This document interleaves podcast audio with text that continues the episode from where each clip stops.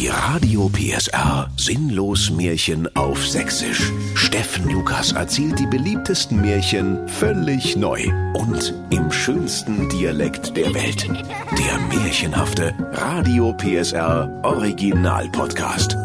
Heute der Rattenfänger von Harta. Es war einmal vor unvorstellbar langer Zeit. Als Harter noch weich war, da lebte der arme Hartkäseschnitzer Hartmut Hartmann mit seinem Weibe Hartlinde und ihrem Töchterlein Hertha in Harta, Herzegowina. Eines Tages sprach die Hertha Hartmann zu ihrem Vater, Ach, hätte ich doch nur ein Kindelein, so weiß wie Feder, so rot wie Babybell und so schwarz wie Grillkäse. Das wär schön. Doch ihr Vater, der hartherzige Harter Hartkäseschnitzer Hartmut Hartmann, erwiderte, Sag mal, Hertha, bist du Härte oder was? Du bist vielleicht mal erst 15 Jahre alt. Mache du erst mal dein Abi auf der Märchenwaldorfschule, lerne erst mal ordentlich deinen Namen tanzen, dann sehen wir weiter. Aber Papi, rief da die Hertha Hartmann, ich wünsch mir doch so sehr was Kleines, Liebes, um das ich mich kümmern kann.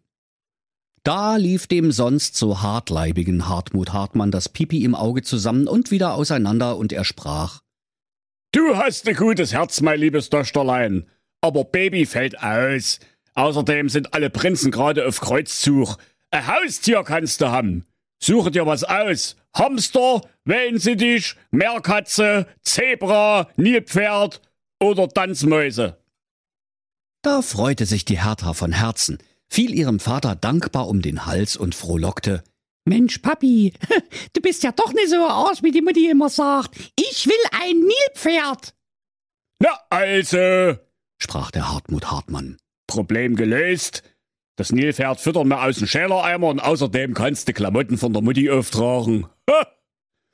Dann gab er seinem Kinde fünf Hartkäsetaler und schickte es in die Märchenwald-Zoohandlung. Das Mädchen Hopsa laufte sogleich in den Zooladen, wo der zwielichtige, zwirbelbärtige Sven Zeisig hinterm Zoohandlungstresen an seiner selbstgezwirbelten Zauberpilzzigarette zog. Das Mädchen Hertha legte die fünf Hartkäsetaler auf die Theke und sprach, Ein Nilpferd zum Mitnehmen bitte. Und dazu eine Rolle 50 Liter Müllsäcke, falls es beim Gassi mal ein Häufchen macht. Oh, sprach da der zwielichtige Sven Zeisig. das tut mir leid. Nilpferde sind alle. Krieg ich in nächster Zeit auch keine rein. Das Einzige, was ich noch hab, ist ein Beutel Bettwanzen, ein toter Iltis und zwei Tanzmäuse. Äh, rief da die Hertha Hartmann.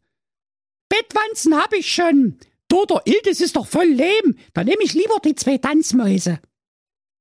Da könnt ihr euch vorstellen, liebe Kinder, wie sich das Mädchen da gefreut hat, dass es nun endlich etwas aus Fleisch und Blut hatte, worum es sich kümmern konnte. Auch ihr Vater freute sich von Herzen und schleppte aus seiner harter Hartkäseschnitzwerkstatt frische Hartkäsespäne herbei und füllte den etwas räudigen Mäuslein den Futternapf. Das Mädchen Hertha klatschte erwartungsfroh in die Hände und sprach Tanzt, ihr Mäuslein, tanzt! Doch die Mäuslein sahen das Kind nur mit großen, dämlichen Knopfaugen an, zuckten mit ihren behaarten Schultern und fraßen Hartkäsespäne, bis ihnen schlecht war. So ging das Tag ein Tag aus, und die kleinen Mäuslein wurden immer fetter und größer, räudiger und haariger und bekamen fingerdicke, borstige rosa Rattenschwänze. Doch tanzen wollten sie keinen einzigen Schritt. O weh, liebe Kinder! Der zwielichtige, zwirbelbärtige Zoohändler Sven Zeisig hatte dem armen Mädchen statt teuren Tanzmäusen einfach ein paar billige Kanalrattenbabys untergejubelt. Eines Tages beugte sich der Hartkäseschnitzer Hartmut Hartmann über den Schuhkarton im Kinderzimmer, in dem die Tiere seiner Tochter wohnten, und sprach Sag mal, Hertha, die werden ja immer fetter, die Biester. Und zwar alle Viere. Hä? rief die Hertha. Ich glaube, du schielst, das sind doch nur zwei. Dann beugte sie sich selbst über den Karton und zählte. Zwei, vier, sechs, acht. Ich wär blöde! Bist du schon? Nicht einmal zählen kannst du.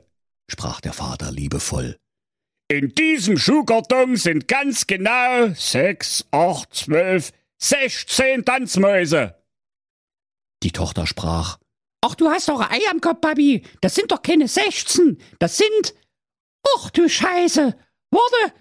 32. Und in ihrer Verzweiflung rief sie zu ihrer Mutter in die Küche. Mutti, kannst du bitte Umstände halber mal meine Tanzmäuse zählen? Die Mutter eilte herbei und beugte sich ebenfalls über den Schuhkarton, der bereits aus allen Nähten platzte.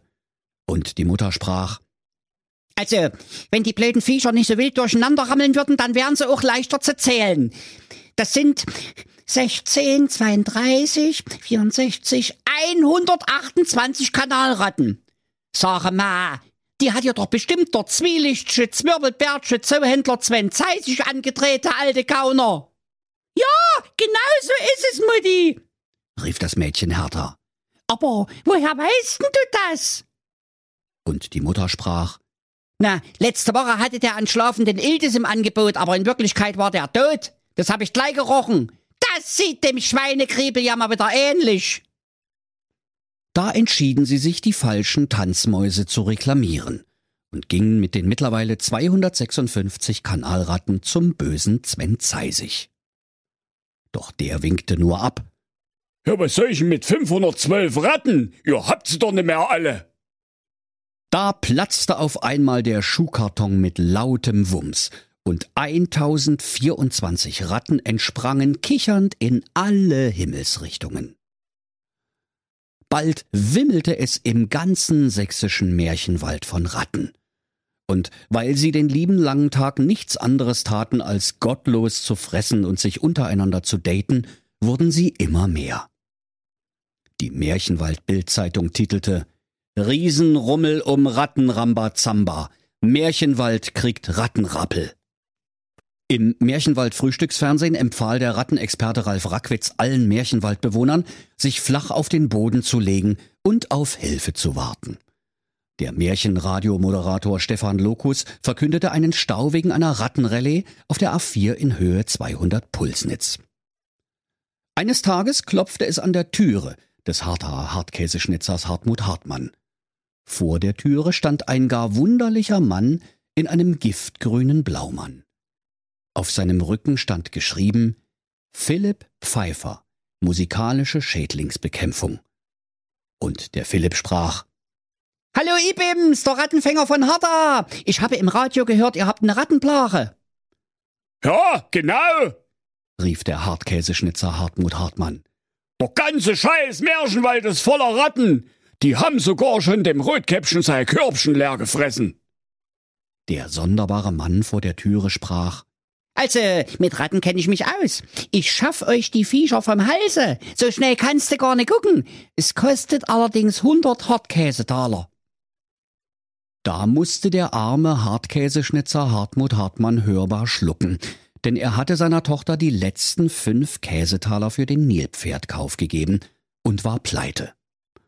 So druckste er ein wenig vor sich hin und fragte verlegen Wie viel kostet es gleich nochmal?